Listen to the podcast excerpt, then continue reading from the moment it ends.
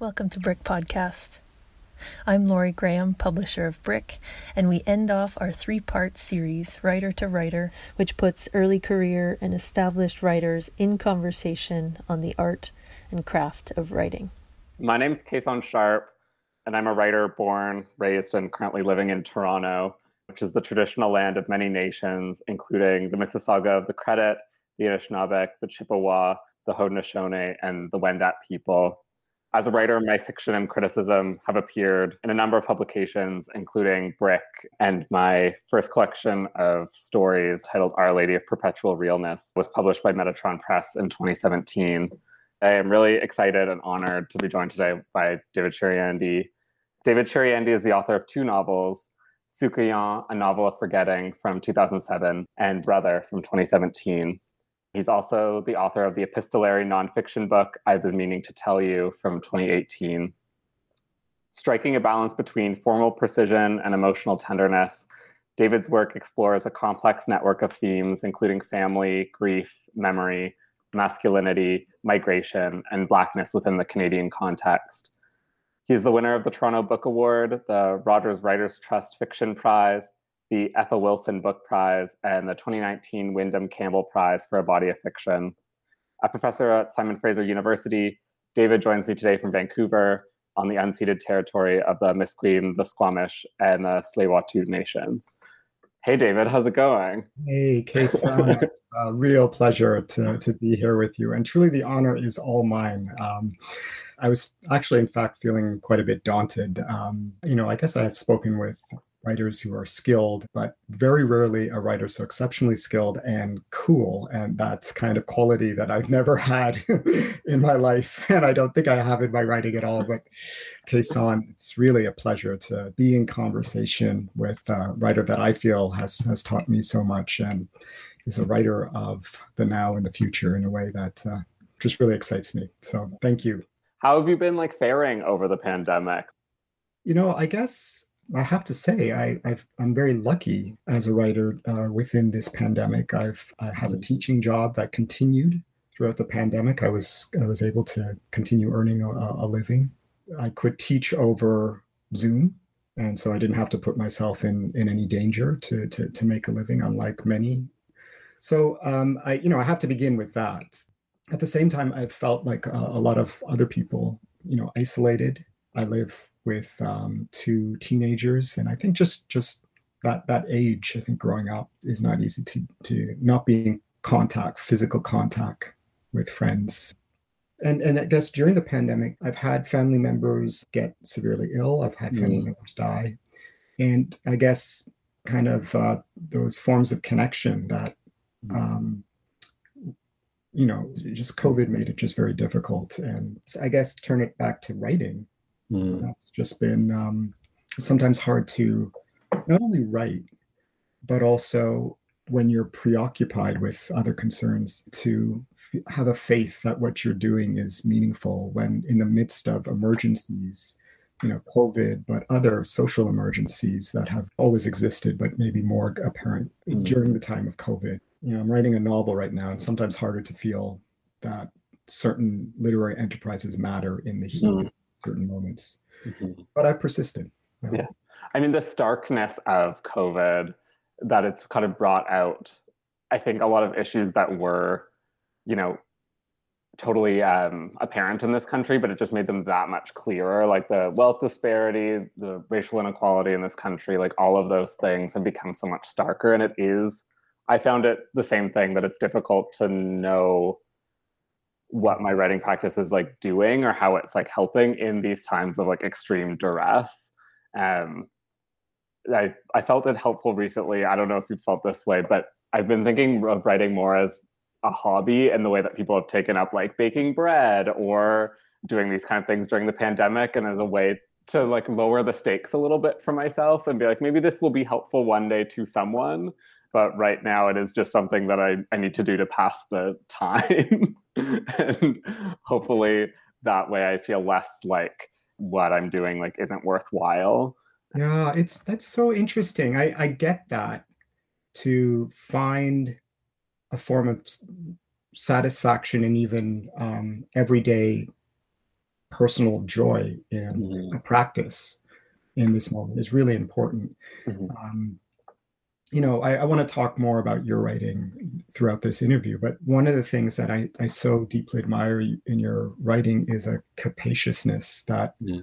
embraces life in a way that I think a lot, the overwhelming majority of literary enterprises does not. And mm. so it is already about the everyday. Mm. Um, it is about what seems not to be quote unquote political or about about the emergency of life as mm. as as we have it and yet it is at the very same time it it it encompasses those things as well and and so um i guess if it's psychologically works for you to understand it as a quiet practice like baking mm. that's great um i i see it as i see it as central mm-hmm. to um to this moment it means so much coming from you to hear that because your work has been so influential in how I think about framing the everyday in my work.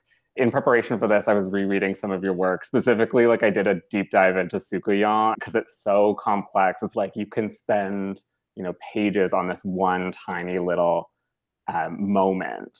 And I guess I'm wondering how like how did you know how to whittle it down to just those like precise zoomed in moments? Yeah i guess that's um that for me is the the challenge and I, I i never know if i've done it. I feel that my my process of composition is i don't know if it's the right word but i i'm tempted to say that is it's so illiterate. I'm, not, I'm, not a, I'm, not, a fluent confident writer. I, when i write sentences they aren't perfectly formed. I've heard these kind of apocryphal stories about hmm. certain writers. I heard one about Alistair MacLeod, sort of certain type of uh, short story writer, a certain type form of realist writing, and mm-hmm.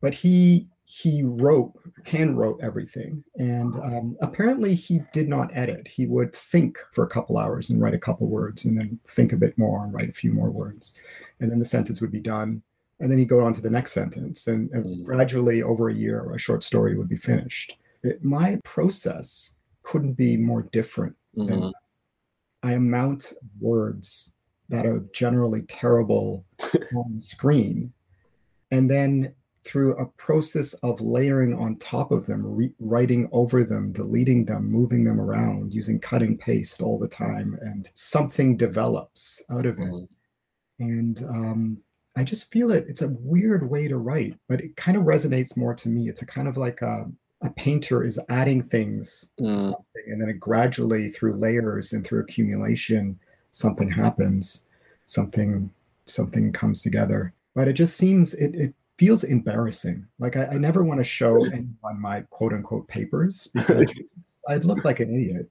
you know, what what what did that mean? What where was that going? Until it arrives at something much later on. Mm-hmm. I totally understand that. Um, I don't want anyone to see like the work in progress because it mm-hmm. also it's so unintelligible. Yeah, um, it wouldn't really make sense to anyone else. And that Alistair MacLeod system sounds like it takes a lot of time. Um, you know, if you're arriving at a short story, a sentence at a time every day. And I'm wondering about time in your work. I know there was like you know this 10 year period between Soucouyant and Brother, your second novel, and like I've often felt this sort of pressure to publish and to put my work out um, in rapid succession. So I'm wondering if you have any thoughts like about time in your work and how to effectively use time. I guess. I think that's where we we I think we share the same care and attention at the level of the sentence, uh, mm-hmm. and you know, I see I see that so clearly in in your work. And it's hard not to feel, uh, for me, it, it felt a little bit like like uh, 10 years of failure in a sense, mm. you know, the, the, between the books. And then, you know, the years before in writing. So you're like, why can't I finish this? I, mm. I put in the effort. It's not like I'm somehow not writing for periods of time. That's that's absolutely not the case. It's a, it's a daily, daily practice of mm. a certain amount of, of time. But you know, it's almost as if I have to fail in order to see what works. Mm. And and if I were to write a sentence and get it, if I were to get it right on the first try, I need to write it 10 more times mm. to tell myself that, oh, that first time was was right. When you talk about time, I'm thinking about that, just the time between books and how that kind of builds a type of anxiety at times. Mm-hmm. So, you know, I guess what is this world that makes us feel that we need to be constantly productive and mm-hmm. generating something? And especially when I look at like Brother, it's like set so much in the 80s and having it like working on it for 10 years, there's another decade that of perspective just and things moving in the world that then you have to like contend with. Um, that's a whole other challenge kind of with like working with and against time. Yeah, yeah. I think um, that I'm writing oftentimes about times past, but moments that certainly resonate with the present and then become newly animated by the present in ways that oftentimes I find discomforting. You know, mm-hmm. if, um, you know that's a that's more of a challenge than something like a like an opportunity. Um, and and I think time in general, like narrative, confuses me and and puzzles me. Mm-hmm. Um, I shouldn't say this, but you know, many people in the literary world want writers of prose to write nonlinear books. Mm-hmm. And I somehow perversely insisted on not doing that. Mm-hmm. And it's a certain frustration or fear of narrative. Mm-hmm. I find someone like Dionne Brand has articulated this this um, this frustration and fear about it, or the wariness about it. Mm-hmm. Yeah. Um, speaking of Dionne, I was wondering kind of about like a black canadian canon of writers. Um, i read this piece that you wrote about austin clarke and kind of this idea of a black canadian artistic tradition um, in which you participate um, and which i also participate. It was something that wasn't um, i only found out about it recently that there was this literary tradition maybe in the past like yeah five or six years. Um, before that like i thought that black literature was a like a specifically american or like not canadian tradition that there was no black canadian literary tradition. Um, and it was also taught to me as something that was very removed from my own experience. Um, i think i was often taught black writers in school as like an exercise in compassion and like understanding the other uh, and um, and so getting to read your work and reading Dionne Brand's work and reading Austin Clarke's work has meant a lot and has been really like eye-opening. And I'm wondering like how did you find this canon of black writers and how did you like situate yourself within it?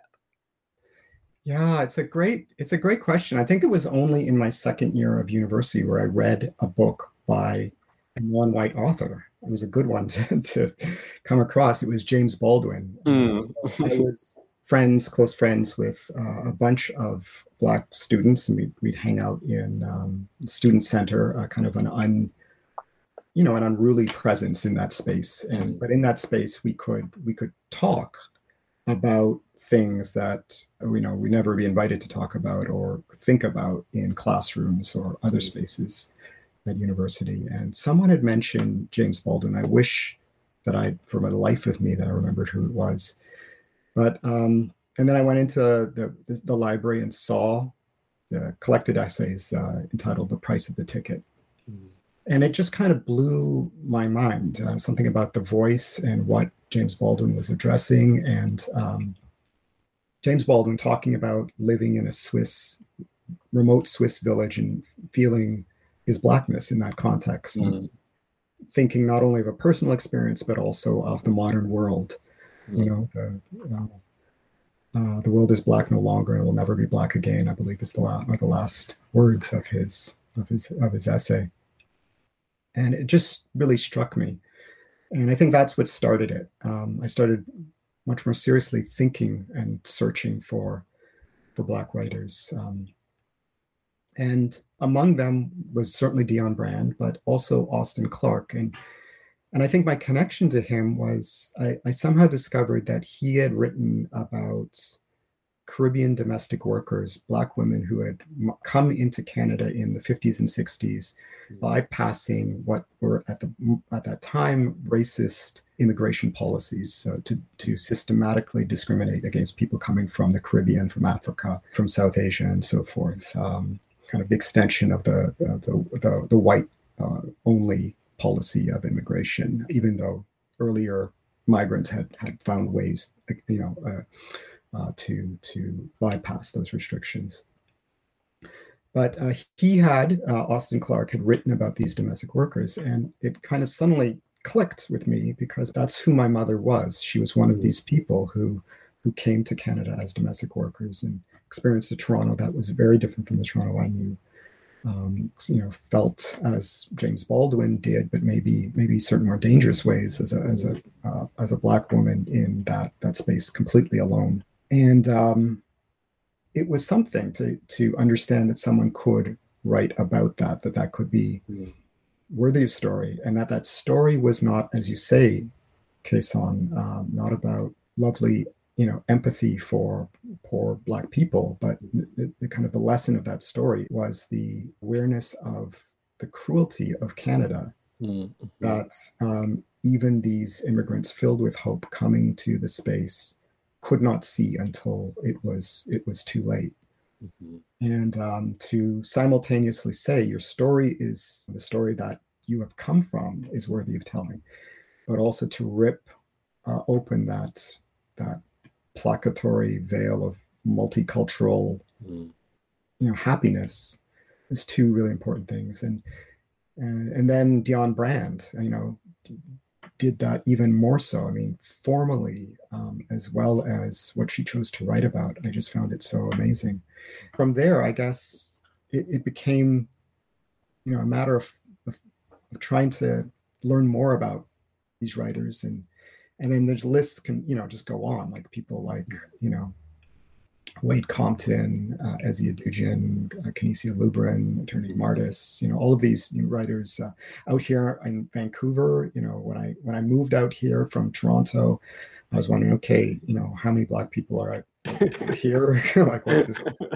What's this going to be like? Um, and um, but out here there's this really you know this, this amazing kind of tradition of writing and um, amazing presence was the, the essay by marlene nourbese philip. Uh, you know you people are um, all over the fucking place. Uh, kind of a racist person shouts that at, uh, at uh, you know at, at uh, person. And it's true. It's been it's been amazing um, to to um, and and you Kason um, and and so many others. And you know, it's not to say that black writers the only writers that I that I speak with. I mean, mm-hmm. there's a precious, precious insight and support that I, I gained from speaking with and reading black writers. But I learned so much from indigenous writers, from BIPOC writers, um, from from writers of other backgrounds too. And mm-hmm. um, but yeah, it's been a it's been an important part of my of my growth, I guess. Mm-hmm. Yeah, I feel like I'm just like at the beginning of getting acquainted with so many of these writers, and it makes you, it's made me realize just like the breadth of work and the breadth of styles and the like the formal innovations that are happening with a lot of these writers' works that I don't think are like necessarily critically interrogated that way. Mm. Um, has been really like someone just sent me this book of short stories by J. California Cooper, who I had oh. never read before. And every story I read in this book is my mind is totally blown every time. Like I just didn't know that stories could be written like this. and I, mm-hmm. I'm kind of like, yeah, I'm so excited that I have this book now and that I'm reading it. And I'm also so like, why didn't no one tell me about this earlier? like, yeah, that puts it so so well, I, I have to say. And I feel that there's a certain way that people maybe outside the Black community could understand the category of Black writing or Black Canadian writing. Mm. The sense that there is like uh, okay, there's there's an experience, mm. you know, single singular experience, or there's one kind of, you know, cultural presence um, mm. or the sort of kind of the you know the approach to black writing and black canadian writing that i i valued the most kind of looks beyond those pieties of community and to see, you know, that um, within that umbrella, there, there's so many different experiences and um, aesthetic projects, and sometimes there are great tensions mm-hmm. uh, regarding, um, you know, not only politics but also aesthetics. And so, even where your own work fits, um, kind of writing so so powerfully and directly about growing up uh, poor, mm-hmm. uh, growing up queer, uh, being fearless in the range of your references to recognize the complexity of how you've developed as a writer and mm-hmm. how you see the world. Uh, that's to me, that's that's the that's the project of of understanding of you know black writing, black Canadian writing. Yeah, and I think the more diversity of black voices that I've read, the more like agency I've been able to take in my own writing. And now I don't really feel bound to like a particular voice or style or like formal conventions in a way that I think maybe I did at one point. Yeah, yeah. I mean, and it's not, you know, it's it's your idea and it's also what the world and not necessarily the black world tells you. This mm-hmm. is a black voice. This is black experience. This is what you should be doing as a black author. Even even among writers who are now, you know, prominent voices in the in black tradition, they they've a deeper analysis of their work reveals how wary and how critical they are of mm-hmm. these reductive notions of what what a black experience is i guess. Well i was wondering also like how has your own voice and process sort of changed in since like the writing of Soucouyant into like this new work that you're working on now? Yeah i i don't know. I've heard some writers worry that oh my gosh I'm, i think i'm writing the same novel or same book over and over again mm. and that um and i forget who it was but someone saying that it's not bad for a writer to gnaw at a single bone mm. you know there there is something that you gnaw that gnaws at you and that you as a writer gnaw at mm. and um to to constantly try to think of something fresh or new mm. maybe to do a disservice to what makes you you unique but yeah i guess i think it's in read honestly i think it's in reading other other work um, mm. again kind of the magic of encountering your work or you know you know different different writers that are really trying to do different things mm. um, and and even through a type of real difference, uh, kind of a r- radical difference. I've there's come a couple of books I've read recently. Uh, one's mm. by Katherena Vermette, and a kind of a novel that, um, again, in kind of voice and what it's addressing, kind of it shocks and then reorients me to what what I I think I need to attempt to do. Mm. And uh, there's another book by Lisa Bird Wilson, um, mm. probably Ruby, that um, really really did that for me um, as well. And, and, there's still another book, Jordan Abel's um, mm. Nishga, really stunning kind of nonfiction book about the histories of residential school and um, the questions of cultural authentic identity and authenticity when those very notions have been disrupted through colonialism and through intergenerational trauma yeah, that made me also think we've named like a bunch of contemporary Black writers, and these contemporary Indigenous writers like Jordan Abel and Katherena Vermette. And I'm wondering if you have any thoughts about the responsibility that we have as Black writers in this country and with the contemporary Indigenous artists and writers and other people of color, the responsibility that we have to each other as peers, um, as collaborators, as editors. Because I think I kind of came from this literary culture when I was living in Montreal, where there was kind of few of us, but we were a really strong, small, consolidated group of like young Black and Indigenous and POC writers who really banded together and like supported each other throughout the years in I think really important ways. And as I've moved to Toronto, I've like met other writers in similar positions and like that community is like starting to build, I think, among my peers and i'm wondering i guess how do we like sustain that or how do we continue to sort of build these allyships as like peers and writers um, working within you know a predominantly white industry and within like you know a larger colonial project. Yeah, yeah, I think I think it's that kind of important and enduring question. I have to say that I would not have been able to emerge as a writer myself were it not for the support of Black writers and writers of color. The publishing world, before Soucouyant was published, uh, was not interested. It passed me over many, many times. They, they, they couldn't understand it. And the only reason I was, was published is because of the support of people like Austin Clarke and Dionne Brand. You know, I was published by a small press that I love. You know, Arsenal Pulp has done amazing work out here. But um, there are other BIPOC writers, um, Wade Compton, Ashok Mathur, Larissa Lai, and Hiromi Goto were all kind of, yeah, they were all connected with Arsenal Pulp. And they, you know, stuck their necks out.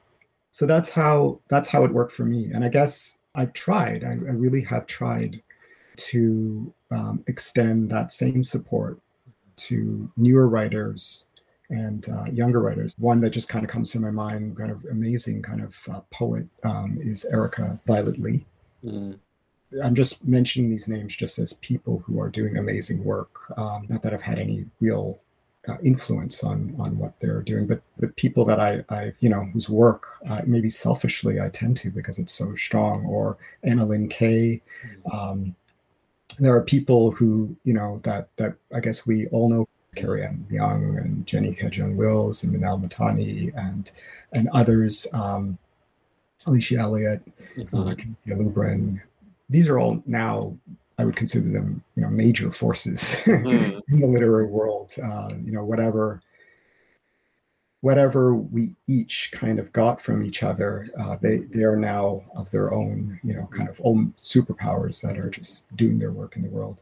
Well, that's a, another thing too. Is like apart from the kind of peer to peer mentorship I've gotten from people in Montreal and Toronto, like yourself and Canisia Lubrin and Alicia Elliott, like a lot of these writers that you've named, Carrie Ann Young, have been so supportive and to have like a generation of writers kind of like above me to have that and to have them you know not kind of pull the ladder out from under but to really like be eager to support and encourage a new generation of writers has been like so powerful to me and so like i i don't know if i would have still been writing had i not had that encouragement yeah, those people that you name are incredibly generous. I mean, they are so generous with their time and their support.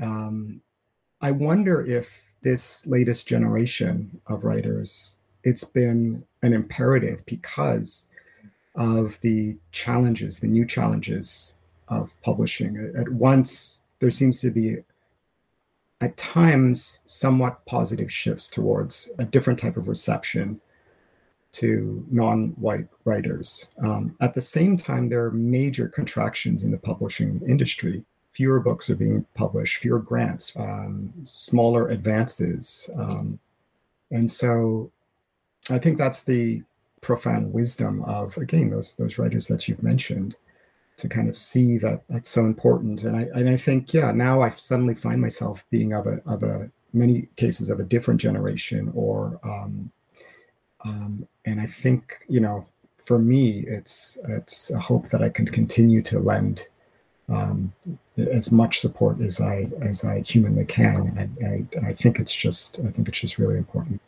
And yeah, I I mean I really appreciate all like the mentorship and support that you've given me. Like it really it's made me continue my practice in a way that I didn't really think of it as seriously necessarily when I first started and the work itself right like has been like a mentor if that makes any sense.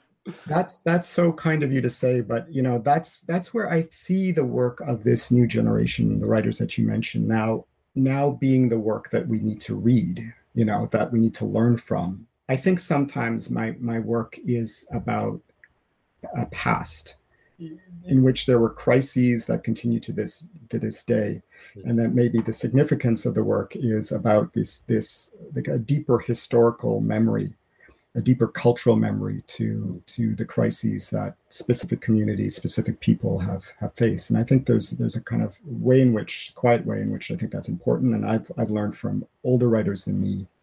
I continue to read Austin Clarke or I, I, I, the work of Toni Morrison is is very important to me. But I, you know, the work of this latest generation of writers I I see as so urgent. Mm and so of this moment and so crucial for all of those reasons and um, and it's it amazes me at how how rapidly kind of the the intensity of the work has has overtaken and overwhelmed mm. a previous generation of writers so to me i think it's just it, it's not only about mentorship but about a kind of like a dialogue mm-hmm. um, certainly the way i feel it um, that that dialogue has has enriched my work and has been inspiring yeah, and like I've been meaning to tell you, it's this direct address to your child, and it is set so much more in the immediate than Soucouyant or Brother. And I'm wondering, in the new work that you're working on, is it like something that is said in the past, or is it something that is more about an immediate present? Yeah, it's the title is very provisionally uh, Da Costa, Mm. Uh, and referencing Matthew DaCosta, who's, uh, you know, according to the historical records that we have available now, possibly the first, you know, person, first black person that that um, that uh, visited the, the lands that would later be called, you know, Canada, these indigenous lands that, that would later be called Canada. But I, I, it's not about a historical novel. I, I don't, I can't write that. I can't write historical novels. I don't, I don't trust history mm. in that way. it's kind of uh, it's it is about how people now are kind of um, looking at the the the story and the history, this figure of history, DaCosta, in order to make sense of their lives today. And what DaCosta, uh, Matthew DaCosta, the historical figure, did, he was a translator for European traders and colonists mm. between the Europeans and indigenous peoples. And so one could say he is, um, you know, complicit in um, a colonial project. Mm-hmm. Now, he may have been trying to survive. Just, you know, this is the early 1600s. Um, transatlantic slavery was just getting started, but it's not at its height by any means mm-hmm. uh, yet, at least not in North America. But what we learn about DaCosta is that he, he was a free person employed by traders and colonists because he was just amazing with languages. So he was skilled, thoughtful, all these sorts of things, intelligent. The last record we have of him is he is in jail for issuing insolences is the crime insolences and i love that idea that you know did he suddenly speak back speak against mm. do something to be insolent mm. to the people who hired him what kind of knowledge did he arrive at uh, the kind of work that he was doing. And to me, that's a powerful story potentially of how, as Black people, we have been subjected to profoundly dehumanizing violence, and even even in moments when that hasn't been felt so directly, it swarms around us. And so then, how then do we divest ourselves from that that that those processes of violence that afflict us and others. And I'm thinking, um, you know, uh, indigenous peoples. Mm-hmm. So uh, I guess the people of now are are situated in Vancouver, not in mm. Um, you know these territories, not not not Scarborough.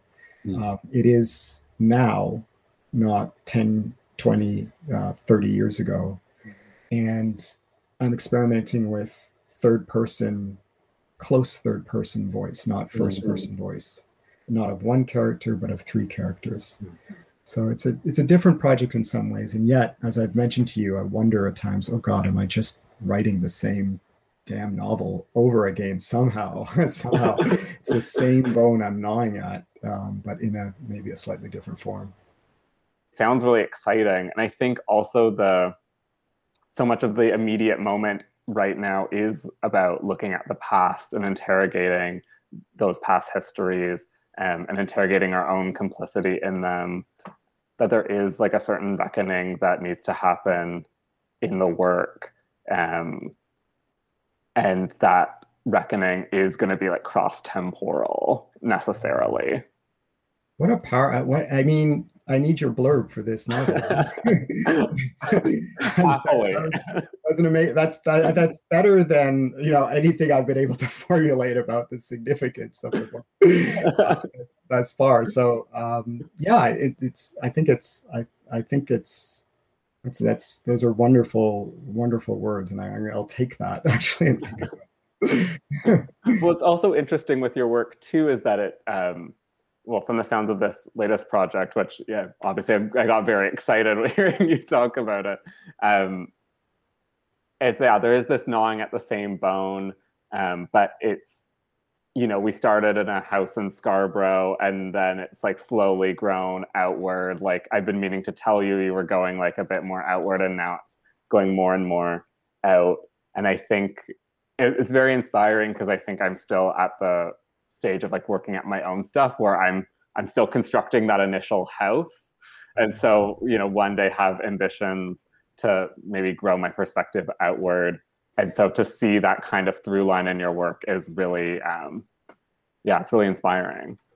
It's so interesting. I mean, I, I get that in that there, there's some, the the the strength and beauty in a, a, very powerful sense of your writing is um, is its intimacy and its fearless kind of intimacy, um, kind of enunciation of, of, of a vulnerability at times that I find just really, really amazing, so so moving, and a, a kind of a, a, just an intelligence that courses through it, kind of an, an analysis, everyday analysis of the world, and it's it's um, that that tears down again the kind of the illusions and the pieties.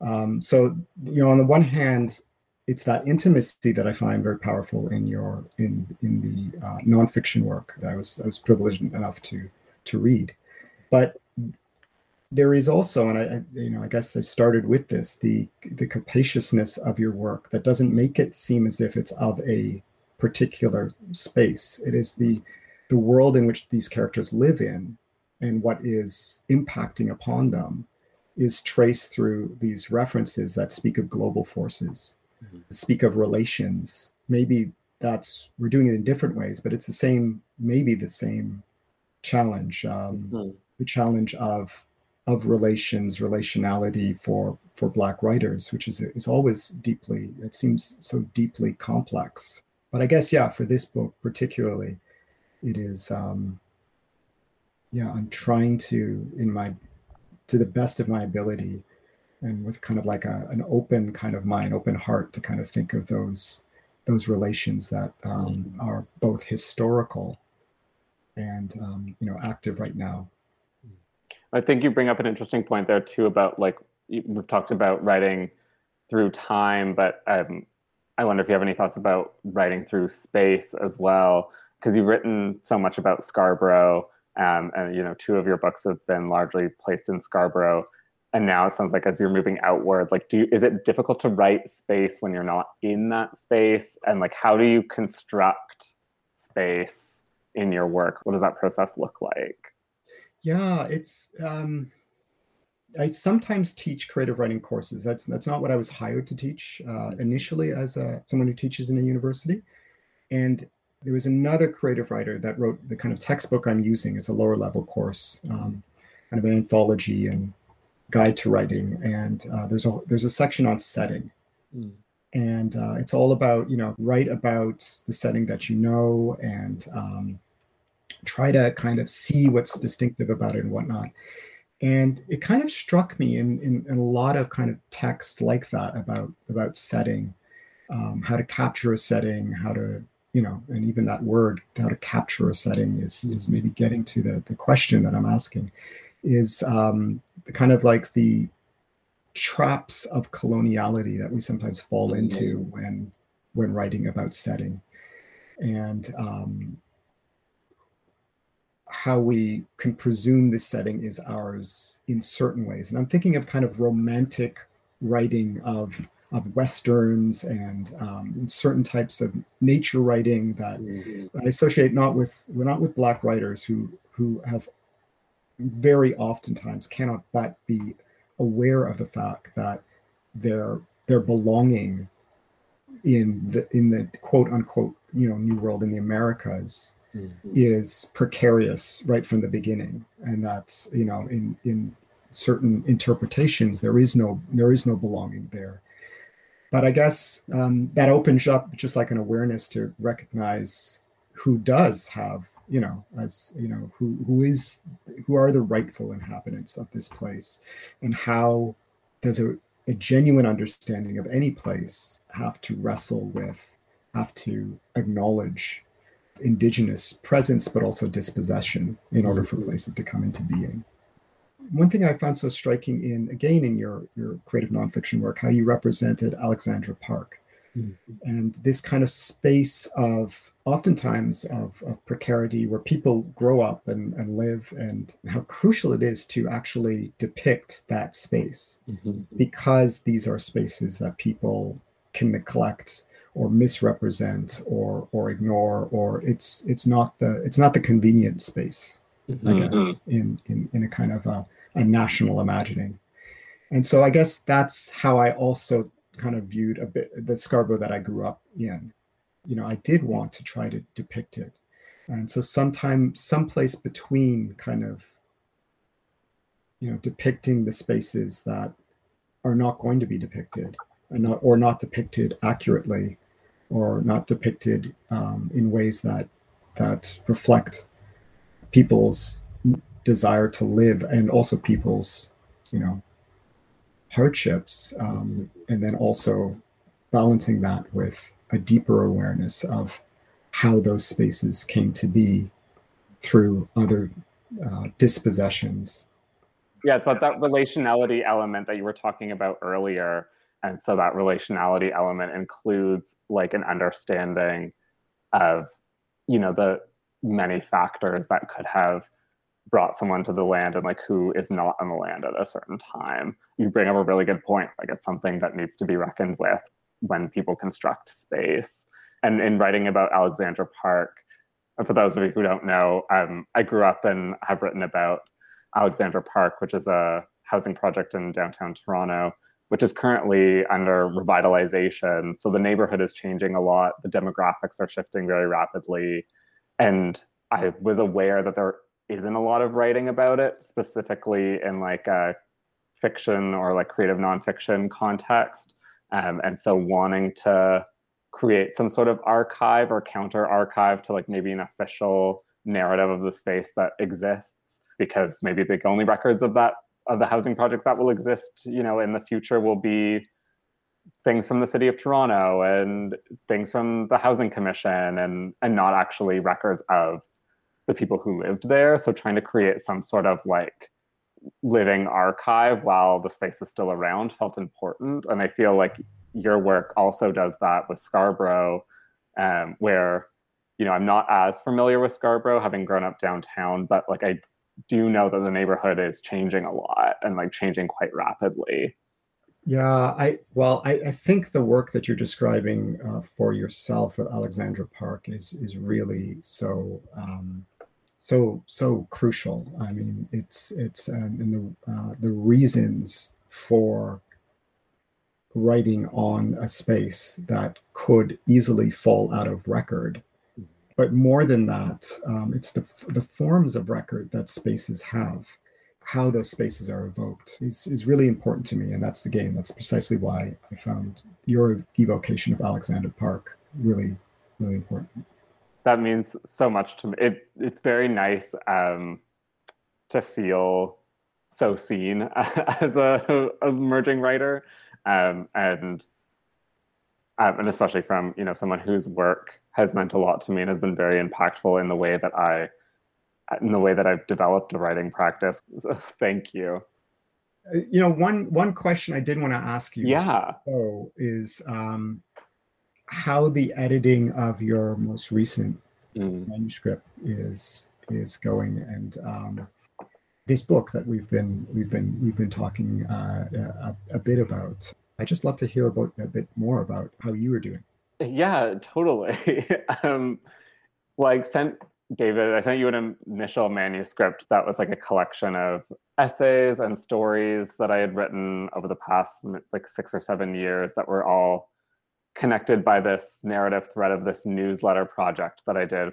And I was doing that project for free, just like on the internet. And I pushed myself to release one of these newsletters a month. And so because of that time constraint, there are things in those that I like didn't get enough time to like research properly or expand upon. So now I'm just taking my time to rework each one of those to be as robust as I want them to be. And it's really writing a novel is very or writing a book is very hard. I think it was um, Elisabeth de Mariaffi who I heard do a talk once, and um, she said writing a short story was like you know moving a puppet like a marionette puppet and you see what the string does like what it's connected to. You can see directly the hand that it's going to raise when you pull the string but writing a full length book is like pulling strings on a marionette puppet but the foot is like 30 kilometers away and you don't know what it's going to be kicking. Um, so i'm in that point right now where you know i'm making these little minute changes but those little minute changes end up making a big change later on. Yeah. um, but the kind of i guess basis of the book is this like artist coming of age novel. So it's this idea about my own artistic development. And so i've been reading like a lot of that kind of book. Like there's this one book called Beijing Doll by Chun Sue. Mm. And she's like a Chinese punk music writer. And she wrote this auto fictional novel about her growing up in China and like kind of just post Maoist China. And so I, yeah, I've been thinking a lot about that, about like how young artists, I guess, flourish while living in states of like relative precarity. And it's a lot of fun and i'm just trying to like have as much fun with it as i can which you know can be difficult and daunting um but yeah trying not to rush myself and enjoy the process as much as i can. Thank you so much for sharing that. That's and i you know i, I really uh i really can't imagine uh, the reader who would not find it interesting. I'm sure for younger younger artists, it'll be a, a really riveting read. But I, you know, it's for me, no no longer a younger artist, and kind of a different different situation. I, I found it really really deeply compelling, and I was wondering. At first, I thought uh, I recognize one moment that sometimes comes to me where I'm writing something and there's a lot of writing around the thing that I that I'm writing, and then a later point in the writing process, it's kind of like taking down the scaffolding. Yeah, I'm in the process of taking down all the scaffolding, and it is a really scary and intense experience, and very vulnerable to kind of, you know, edit out all of stuff that is very pretty, but maybe not as consequential to what the book is actually about or trying to do, which is also a process of figuring out exactly what it is that I'm talking about. yeah, no, I know that feeling. And it's amazing how late it happens. And you know, why does it have to happen so late in the? Have the points of the book right at the beginning and then just execute it. well, I think I think we have similar processes in this way of like it just it takes us a long time to get to things yeah. and I am often, I don't know if you feel this way, but envious of authors who somehow manage to like write an entire book from start to finish in a year. And I'm like, I've been doing this for maybe seven years now, and I just got a first draft together. I, I don't understand how it's done that way either. It's um it's amazing that there are writers that can do that, but not me. How do you balance your writing, I guess, with the everyday life. Like I was just thinking of even in coming here and meeting you today, I was like preparing my notes and then I found like a small ant infestation under my garbage. So then I had to like stop and clear that up. How do you balance the, you know, the water spilling and the ant infestation with also, you know, trying to write a novel? yeah, yeah. It's it's uh yeah, I wish I I could give a good answer to that question. It's um where I began was in kind of a recognition of uh, forms of uh, advantages and forms of privilege that I have. So I have a I have a steady job. I don't have to worry about um, you know where you know the where the money for the next month is coming from. and um, there's many, there are other ways in which I've been lucky in terms of uh, you know living, moving about in this world.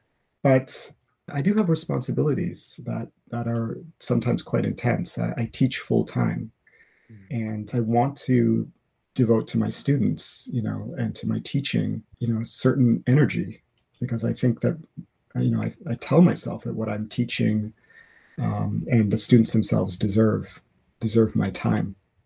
I also I'm also a parent of two, as I mentioned, two teenagers, and um, and I'm I'm really I feel very lucky and blessed to be a parent. And that also requires time, though. I mean, you know, to raise children is is a form of work. And then at this point in my life, I you know, it's not only children that I have, but also you know, aging loved ones, mm. um, aging parents. Um, none of this is very special. I mean, uh, this is this is just another way of talking about life. And and again, and there are many other things that I don't face that other people face on a daily daily situation. But um, devoting time to your own practice, it, it's remains so crucially important to me. I, I don't think I can imagine living without, without this practice. I don't know what I would do.